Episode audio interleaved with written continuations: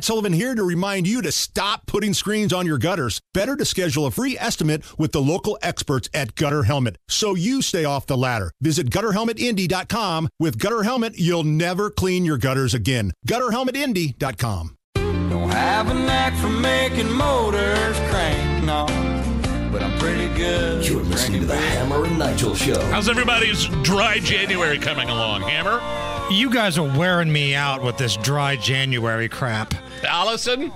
Did you even agree to do dry January? I did damp January. My wife and I are doing dry-ish January. That means Friday and Saturday nights only. Oh, come on. And the yes, but yesterday it was or Sunday was awesome because there's a lot of football on Sunday. I'm not allowed to drink on Sun- like we made the pact, but I go. I didn't. I don't have to work Monday. I didn't work on MLK Day because I didn't have. We didn't have anybody to, to watch the kids. Why? you still drink here at work. no. I don't know what you're talking about. I categorically deny. oh, the dry January people. You guys are the new CrossFit people. How do I know you're in dry January? Because you don't shut the hell up about No, it. my wife has been pretty diligent about it, but she's out of town on business this week with like managers meetings and stuff. Well, I there know goes that goes, ish. Yeah, I know. right. I know. So I could feel good this week maybe about popping a few during the week.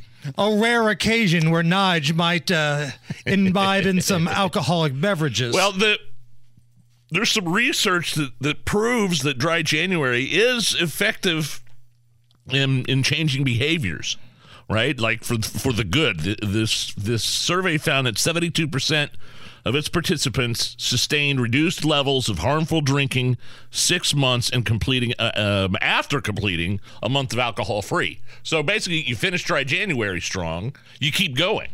you're right? not going to do that, though. You're not even really doing dry January. Which brings us to this question, Hammer. what is my liquor cabinet saying to me right now? Hey, Congratulations, you're halfway through the month and still observing dry January.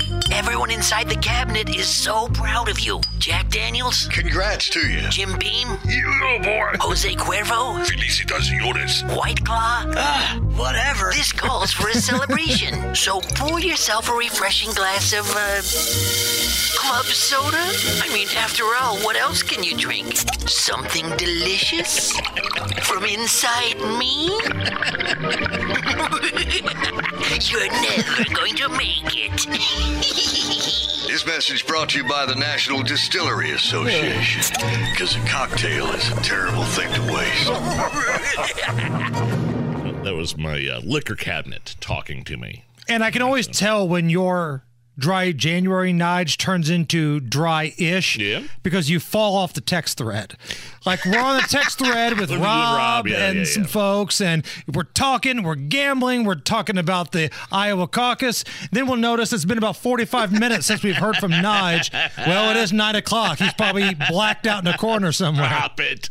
It's nowhere near that bad. Stop. It's 9:45. My bad. It's the Hammer and Nigel show.